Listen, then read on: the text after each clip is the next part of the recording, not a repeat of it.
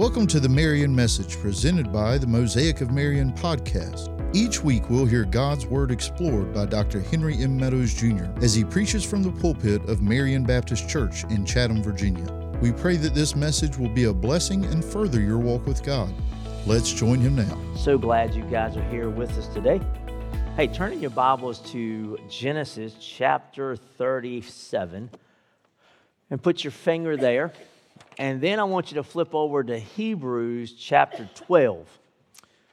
It's amazing how these passages, what I had been preaching on and, and then what today, they sort of fit hand in glove. And if, and if I wasn't in Genesis 37 preaching that, I would have continued on and I would have been right at Hebrews chapter 12. But I want to set the stage today and I want to talk to you about this thought thankful for the pain. Now, I don't know about you, but I don't like pain in my life.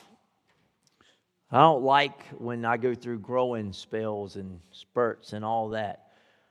But can I make this statement? I'm going to show you, I believe, from Scripture today that it's in those times of pain when God is doing probably the greatest work of, his, of your life inside of you.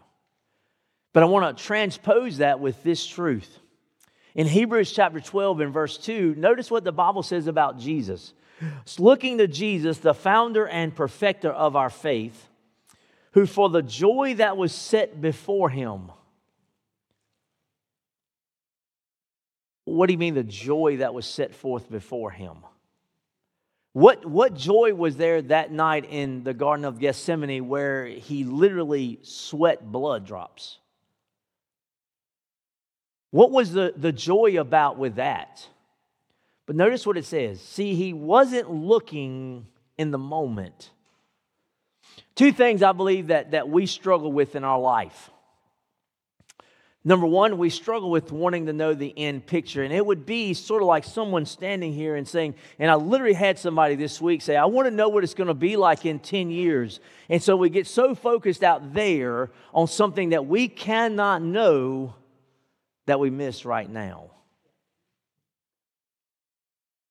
And by the way, if we knew there and the journey from here to there, we probably would fight against it anyway, not seeing what God wanted to do. Or the other that we do forget at times is we get we forget where the calling that we have, and so we don't we just look here and we never look up for here to see the ultimate prize that we have, which is the upward call of Jesus Christ. There's, there's got to be some middle ground here where, yes, you understand where you're going, but you're more worried about right now because God says He's just going to be a lamp unto your feet. Oh, He's going to tell you that for the believer, heaven is the ultimate prize and the upward call. But to get there, you don't get there looking out there, you get there looking at what He gives you right now. I don't think we can handle if we knew the whole process. I believe we would shut down mentally. So notice what it says that who for the joy that was set before him endured the cross. You mean, preacher, what you're saying is it based upon that, that there's going to be times when I just have to endure life? Yes. That, that I know I know you're probably going, well, that's just great. But literally, there are just times in your life you've got to endure it, understanding what we're going to talk about today that God is up to something. And that's what always has to stay with you. He endured the cross and he despised the shame. Sometimes that's why we don't want to endure because we don't want to deal with the shame that comes with it of being mocked for our beliefs. And now it says, and is seated at the right hand of God the Father. See, he went through all that to get back to the place that he's always occupied. But in the moment, he endured more pain than any person ever. 2 Corinthians 5:21 says the made him to be sin who knew no sin.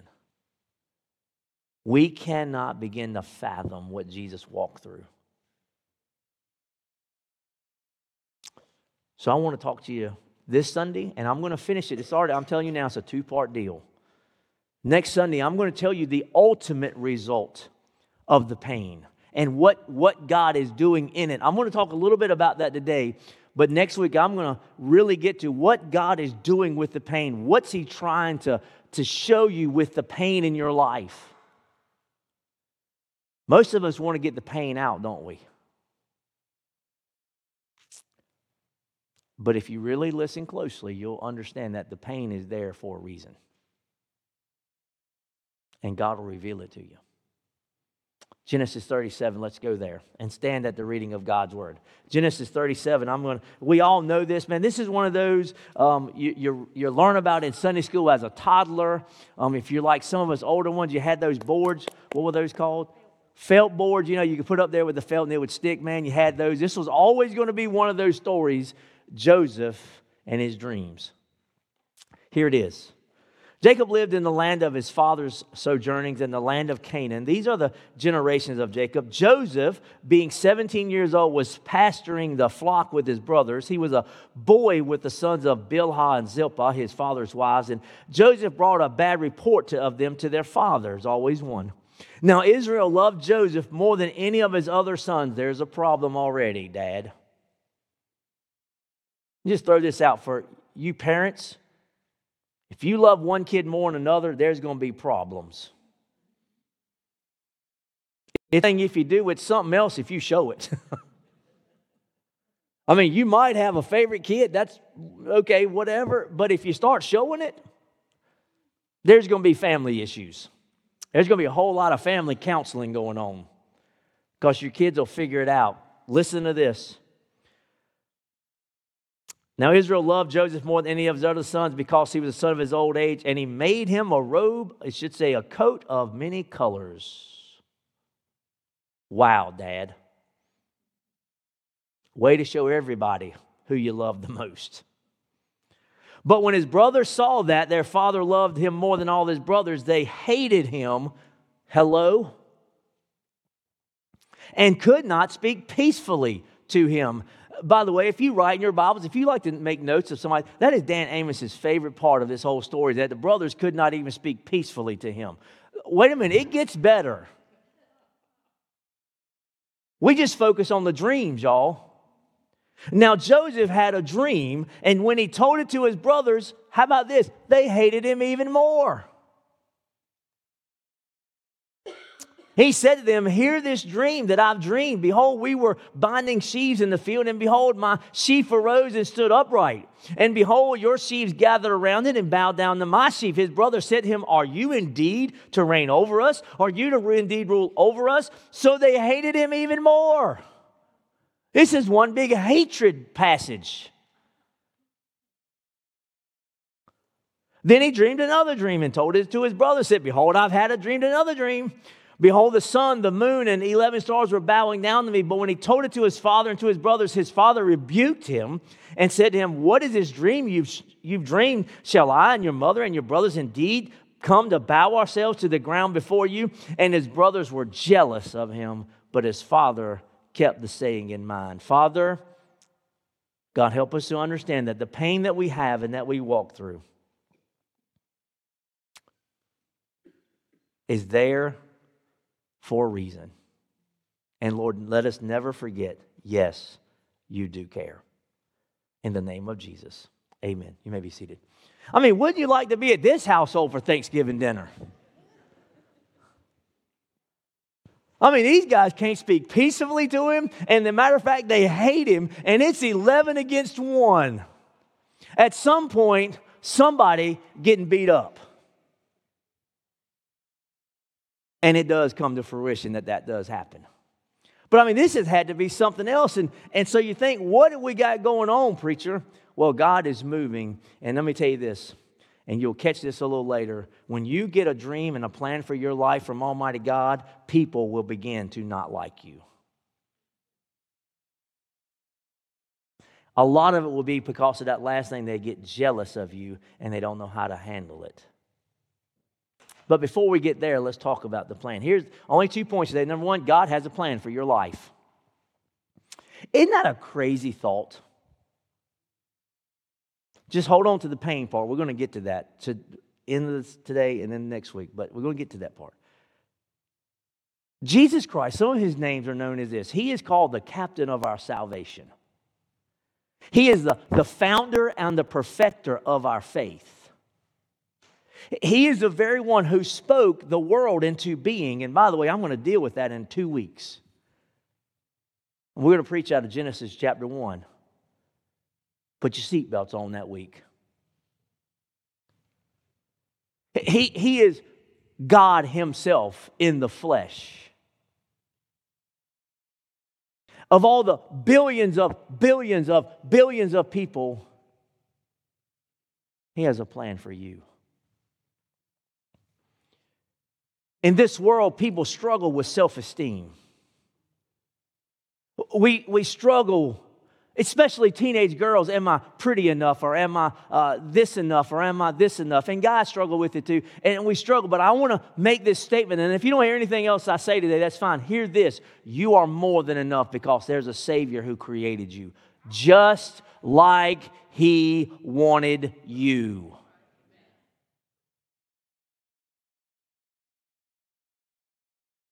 You're not good enough but he makes you good enough because of the Holy Spirit that'll live inside of you. And God has a plan for your life. I love what Adrian Rogers said about the will of God for your life. He said this the will of God is, is not something you do, it's something you get to do. What a great thought. It was God. And by the way, so as we look at this passage about Joseph right here, I want you to notice this because this is so foundational to what I'm talking about. Joseph, I mean, yeah, Joseph did not dream this up on his own. God gave him this dream for his life. Here's what God was saying there's something important and special I'm going to do with your life, and I've got to prepare you for it. You don't understand it, and we know that he don't understand it. He didn't need to tell it to his brothers. That just made them hate him more. But there's something special about this dream. He says, Joseph, your whole life has been created for one reason. In my foreknowledge, I'm going to use you in a mighty way. Can I tell you this? He says the same thing to you and I. Some of you are going, use me? How is he going to use me? He's going to use you to be a light for somebody. He, oh, we may not be kings and princes or presidents or that. That doesn't matter. He may use you in the life of your spouse, the life of your family, the life of a friend that will make an eternal difference to them. You be who God created you to be, and you live that life. I wrote this down. I said, Listen, don't be afraid to dream the dreams and pursue the plan that God has for you.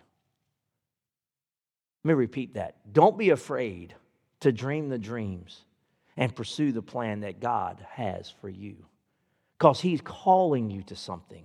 He's desiring for, He has created you. I love Psalm 139. We know this part. There's a lot more to this psalm, but there's one part. He said, You are fearfully and wonderfully made. So do not tell me that there's not, that you are not purposeful, that there's purpose in your life, and that you are specifically designed to do something for the God of the universe who made you and gave His very life for you. Not only did He make you, then He redeemed you, and He's telling you that you are worthwhile and you're valuable. And God says, Just hear what I'm trying to tell you. So he tells Joseph, You're going to be important.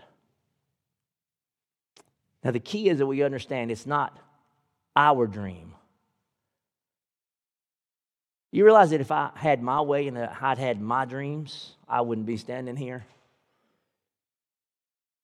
Anybody with me in high school knew I had one dream, and that was to play baseball. I wanted to play in Major League. All I wanted to do, I lived it, I breathed it, I ate it. Everything about me was about baseball. Oh, I did other stuff, but that was just to get ready for baseball. The dream that Hank Meadows had for his life was to play baseball. My daddy would always encourage it too. My daddy's like, you know, that's what you listen. My daddy would say, you weren't made for that, Hank. You were made to play, man. You've got this gift with baseball, and I put everything into it. Last time my daddy ever told me something about that, though, about three months before he died, here's what he said I still think you could have made it, but I'm so thankful that you listened to God and He led you to preach. I'm so thankful, son, that you heard the Word of God. and you let him guide your steps in that way. Can I can look back and can I just tell y'all some things about that plan for me? Hank was just thinking about baseball. So I go off to college, man, and I'm playing college baseball, and this fits in with this sermon. This is not a, I know y'all say I chase rabbits. This is not a rabbit trail. I was going to be a business major. Now, number one, that was stupid. I hate numbers. But I was going to be a business major. So I get there, man, I'm playing baseball and I'm hanging out with all my guys. And so I'm like, hey, guys, what are, you, what are you guys majoring in? And I mean, three quarters of them said history. So guess what Hank Meadows changed his major to? History. Not that I loved it so much, but I get to hang out with more. Ba- I mean, when we rode up in a class, y'all, I'm straight trying to tell you, it won't just one, it was seven or eight baseball players in every class of history. That's how I got into history. So then I'm trying to figure out after I'm about to graduate and get all this, I'm like, what am I going to do with a history degree? Well, teach. Keeps me connected to sports. I'll teach. So I get my master's degree and I learn how to teach. And then I'm so I'm teaching and I'm loving teaching and loving coaching. And then the next thing I know, this little church called Marion Baptist Church calls me in 2001. Literally, they called me in the middle of December to come and preach on New Year's Eve just to fill the pulpit. That's odd.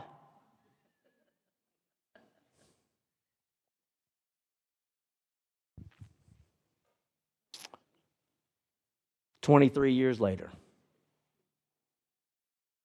here I am.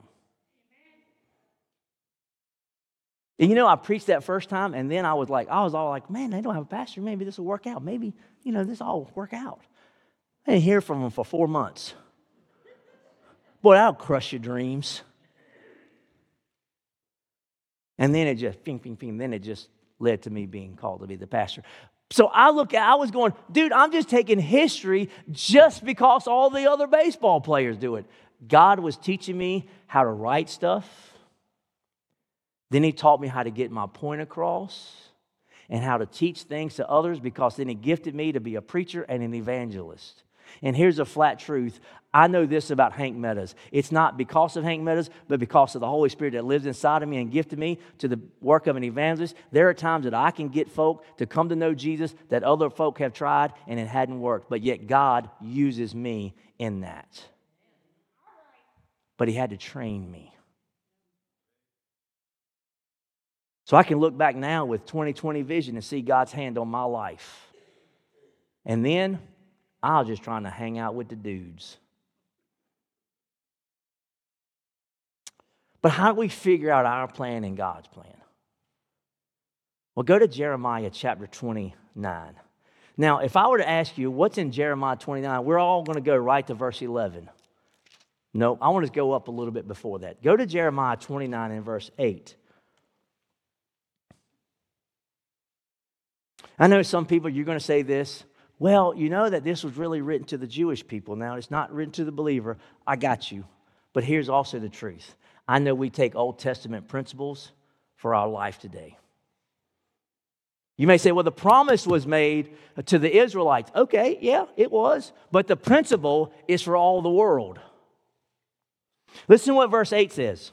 For thus says the Lord of hosts, the God of Israel Do not let your prophets and your diviners who are among you deceive you, and do not listen to the dreams that they dream. In other words, don't listen to somebody else tell you the dreams of you. And one translation puts it this way Don't dream your own dreams, they'll not lead you to heaven.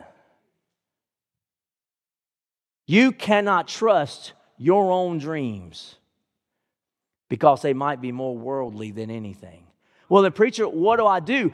Here's what you do you trust God. Because then let's go to verse 11 and notice what it says. For I know, let me find it. For I know the plans I have for you, declares the Lord. Plans for welfare. By the way, that does not mean uh, prosperity.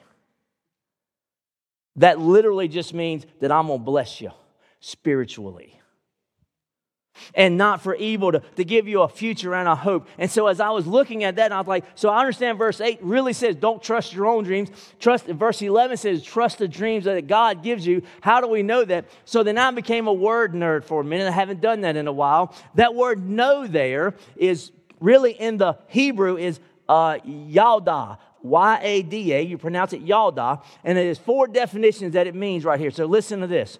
Number one, it means observation. It means that for I know the plans I have for you. So by observation, we begin to understand what God has for us. And God observes who we are and how the Spirit has gifted us so that there are things in His foreknowledge He can lead you in. So the second word is this. The second definition is this. Is that this is the great one. You ever been here? You ever done this? God, you even care about me anymore?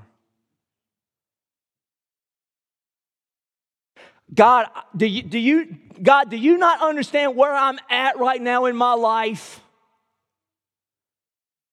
God, do, do you not see the valley that I'm in anymore? God, where are you? And if anybody says they haven't said that, you ought to run here and repent because you just lied. Second definition for that word know is care. For God says, For I care about you. I care about you. Dear one, I see you. I know right where you're at. I haven't forgotten you. My eye, eh, what's that? His eyes on the sparrow, and you are so much more valuable than a sparrow. So, what he's saying is, I see exactly where you are. And, dear one, I am doing the biggest, best work ever in your life. And all I need for you to do is trust me. Trust that I'm working when you can't see it. That saying is so true, man, because I know some of you, you're in deep, dark valleys that I know about, and you're down there and you're saying, God, do you still care? Hank, what do I do? I can't tell you the answer, but I can tell you this there's a God in heaven that cares. And don't ever forget in the dark what you learned in the light. He's the same God deep down in the valley as he is on top of the mountain, and he has a plan always. Third definition here is recognition what I just said. He recognizes where you're at. He hadn't forgotten you. He see, and by the way, when you say that, usually it's with a tear in your eyes. And I'm so glad that the psalmist says he catches every tear and holds them in his bottle. And every one of those tears, when you can't get the words out, preaches a sermon. And the Holy Spirit will take that tear and he'll rise it up to heaven and he'll say, Father God, your child is deep in that valley and they're weeping. And let me give you the words to these tears. Oh, my Lanta, y'all, that's encouraging. Let me give you the fourth definition. I love this one designation. Do you realize you've been designed for a specific purpose? Oh, not everybody's called to be a preacher. Not everybody's called to be an evangelist. Not everybody. But man, we need people in every walks of life. Can, can I say uh, this girl over here, my cousin, Brooke, she is a light in a dark world. What grade do you teach, Brooke? She teaches seventh and eighth graders. God, pray for her. Dear Jesus, she needs it. I love, she'll send me texts. And she sent me one that just broke my heart. And then I just tell her all, all I try to be is an encourager in her life. Here's what I'll say she can vouch for this God made you to do this. There, there are so I could give you so many other teachers are here that are the same way. I'll get a text from teachers. I get probably more texts from teachers out of the blue than anybody. And here's a lot of times says, I just need your prayer. It's been a bad day. You know, there was a movement years ago, probably 15. All the teachers, we ought to pull all of our kids out of public school. Why? We need public school teachers that are believers and disciples of Christ to have the light in that dark place. I understand. I'm not against home. If you want to homeschool your kids, fantabulous, whatever, but that's not for everybody. And by the way, we need the light in the darkness.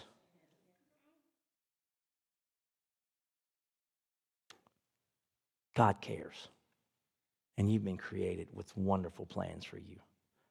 So, how do we know? So, how do we get there? And I've got to rush, y'all. I'm saying that already. Go to Romans chapter 12. Romans chapter 12.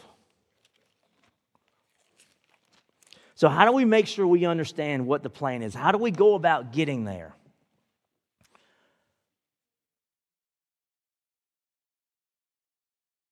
Well, I believe there's three ways. And, and I took this little outline right here from Adrian Rogers specifically. So I'm just telling you this is I've got this outline right here from Adrian Rogers. Then I'm gonna give you these three. I got these three words from him. When you read this, I appeal to you, therefore, brothers, by the mercies of God. Here's the first word as you want to know God's will, plan, and dream for your life, present your bodies as a living sacrifice. There's presentation. God, I know you've designed me for something, and I know there's something in my life that you want to use, and you've created me in this. So, right now, God, and, and this is what I would encourage you to flock, not so we can get numbers at the altar, that doesn't matter to me, but you would come here and you would bend over and you would get on your face and you would say this God, I want to present my body as a living sacrifice to be used by you. And now, some of you are going, because you're so spiritually immature and not saved, you're going, yeah, but it's my life. No, it's not. You are bought at a price. Galatians chapter 2, verse 20 tells us that I've repeated that this whole year long.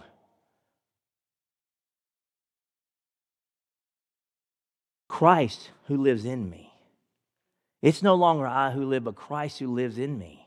And the life I now I live, I live by faith in the Son of God who loved me and gave himself for me. It's not the life of Hank Meadows. I have no right to my life anymore. It is wherever General God says go that I should go.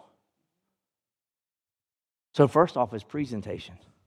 I present my body to be used by God in whatever plan. By the way, let me just give you, let me, uh, let me tell you what happened. It all worked out pretty well for Joseph. And it'll work out well for you as well. Second word, then, then it's this. So, holy, presentable to God is your spiritual worship. Do not be conformed to this world, but be ye transformed. Second word is transformation. Y'all, I'm just telling you, man. I'm thank the Lord. I'm not the dude I used to be.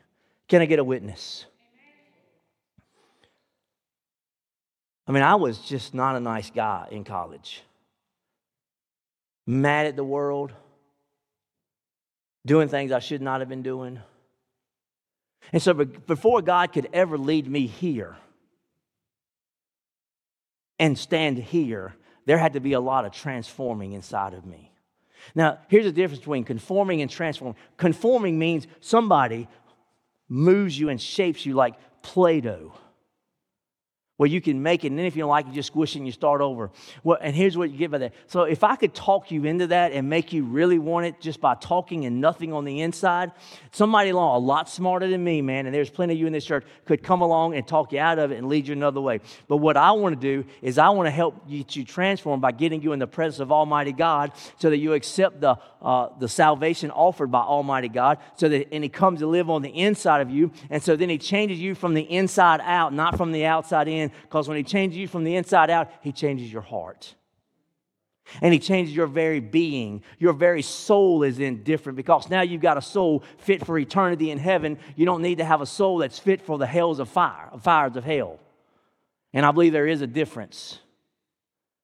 So when he comes to live inside of you, he begins to make small, subtle changes to you. I've told you the story before, man. I'd been here about a year. I led this old boy Lord. I'd seen him uh, at, at, I'm not calling their name, I, I seen him at a gas station and he had a beer in his hand and he had a little brown bag. And, you know, so he saw me. I walked up right before he saw me. So when he saw me, as if I didn't see it in his hand, he, hey, how you doing? I'm doing well. So you know me, man. I'm going, I'm doing well. How you doing? Everything good? And so this old boy's going, Yeah, I'm doing great, man. I'm doing just fabulous. I heard you were back in town. Yeah. And he's steadily walking, man. I said, Yeah, really? What, so what, what you got going on? Oh, nothing, nothing. Just got me a Gatorade behind my back. Re- I really? What's going on, man? I thought we were square dancing for a while see him again shortly thereafter, man, and I share the gospel with him, and the old boy gives his heart to the Lord. And then about three weeks after that, he calls me on the phone, and we're talking. I'm like, I'm like, man, how's it going, man? He goes, Hank, it stinks, man. I understand that. Yeah, the devil's after you. Man, no, man, I can't cuss anymore. I'm like, praise God. You don't understand who I work with. I mean, to work at your job, you got to cuss. it helps. And I just can't get it out. I said, Well, that's a great truth, man. I said, You know why you can't anymore? I don't have a clue. Can you fill me in? I said, Well, we have this thing in Christianity, which you are now, you, you're involved in it now, called the Holy Spirit who lives inside of you. And He is beginning to transform you. There are just certain things about your life. You know, there's just certain things about your life you don't need a sermon on. Hello? The Holy Spirit will tell you if you've got Him living inside of you. You don't need a sermon. He'll just whisper it to you. The Bible says He talks to His friends. So there's realization and transformation. Oh, then the last thing is realization. That you may be transferred by renewal your mind, by testing, you may discern. There's realization. What is the will of God, what is good and acceptable and perfect.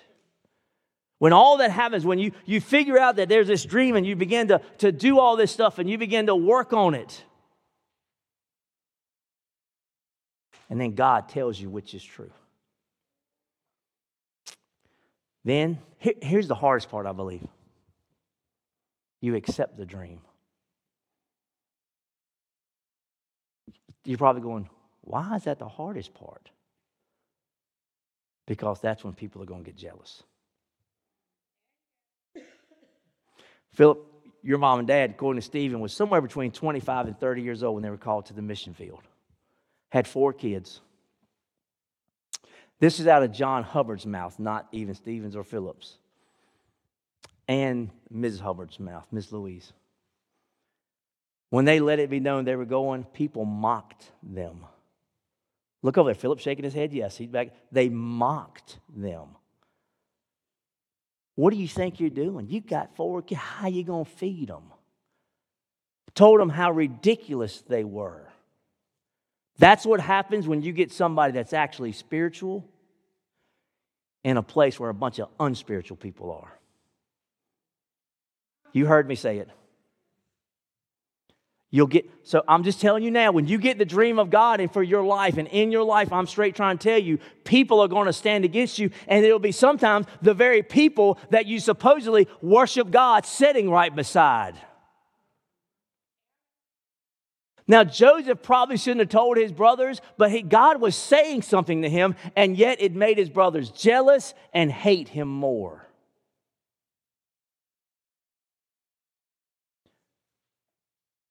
When I informed people that I was coming to be the pastor, here's what a lot of people said You'll be gone in six months.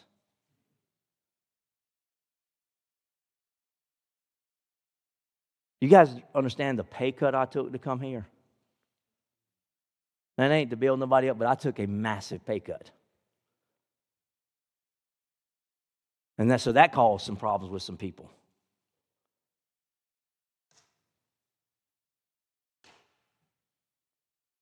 So I'm telling you this when you find that dream, be ready. The people you call friends sometimes will stand against you. His whole family stood against him. Even daddy said, You're telling me we're going to actually bend and bow at your feet? Yes, they did.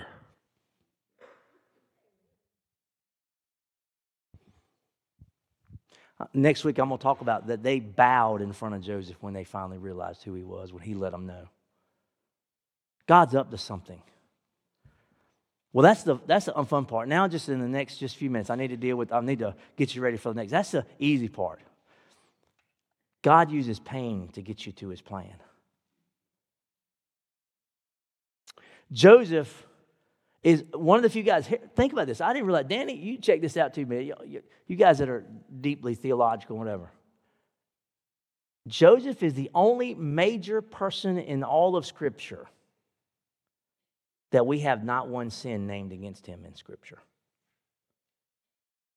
You'll read nowhere in the Bible of a sin. Now, Joseph was a sinner. He was. But he never sinned that we have recorded.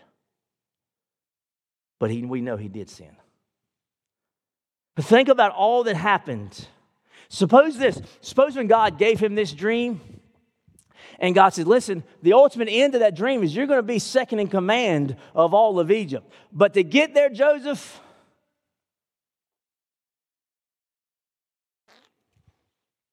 let me just tell you a few things that's going to happen. You're going to go out to meet your brothers and check on them. And, well, in verse 15, they saw him from afar. Before he came near to them, they conspired against him to kill him. They said to one another, Here comes this dreamer.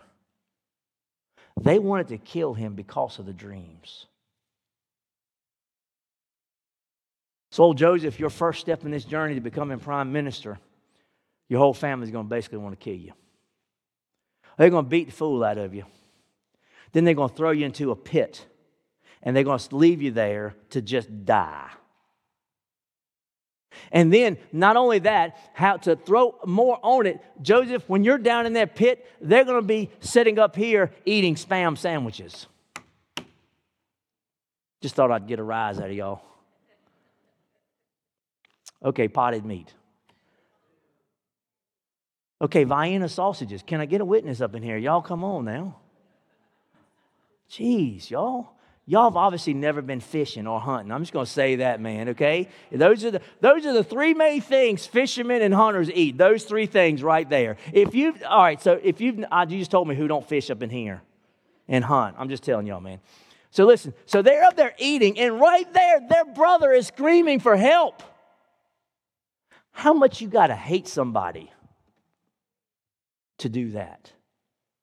But then, oh, they get pious. Listen to this. It wasn't enough to want to kill him. And Then it goes on. So they sat down to eat. This is verse 25. They saw a caravan of Ishmaelites coming up from Gilead with their camels bearing gum, balm, and myrrh on their way to carry. Then Judah said, By the way, Judah, that's the tribe Jesus came through. The tribe of Judah. And so the progenitor of that tribe, Judah himself, says this what profit is it if we just kill him? We're not making no money if we just kill him. Let's sell him. Which is worse? Wanting to kill your brother or just wanting to sell him into slavery so you can make a profit? So, Joseph, your first step is your brothers and your family's going to hate you. They're going to beat snot out of you. They're going to throw you into a well. They're going to eat lunch where they can hear your cries, and it's not going to move their heart whatsoever. But then they're going to decide not to kill you and let you die there. They're going to sell you into slavery. And then you're going to get into slavery and you're going to be in this guy named Potiphar's house. And then Potiphar's wife is going to find you so absolutely attractive that she wants to lay with you and she wants to have you to be sort of her lover there. And then when you say no, she's going to accuse you of rape. So now you're not just a slave, you're getting thrown in jail.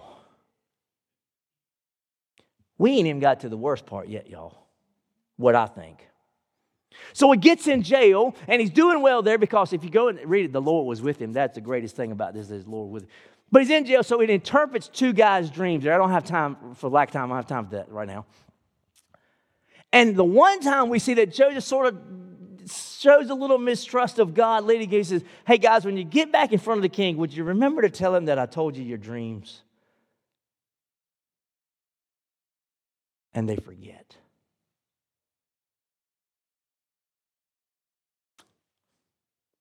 You can do a lot of things to a person, but to just flat out forget they're alive.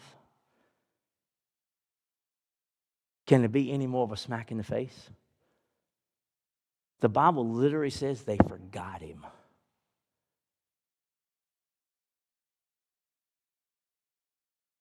Let me ask you this question. You think Joseph would have signed up for all that? Hank wouldn't have. I have a brother and I, it would crush me if my brother wanted to kill me.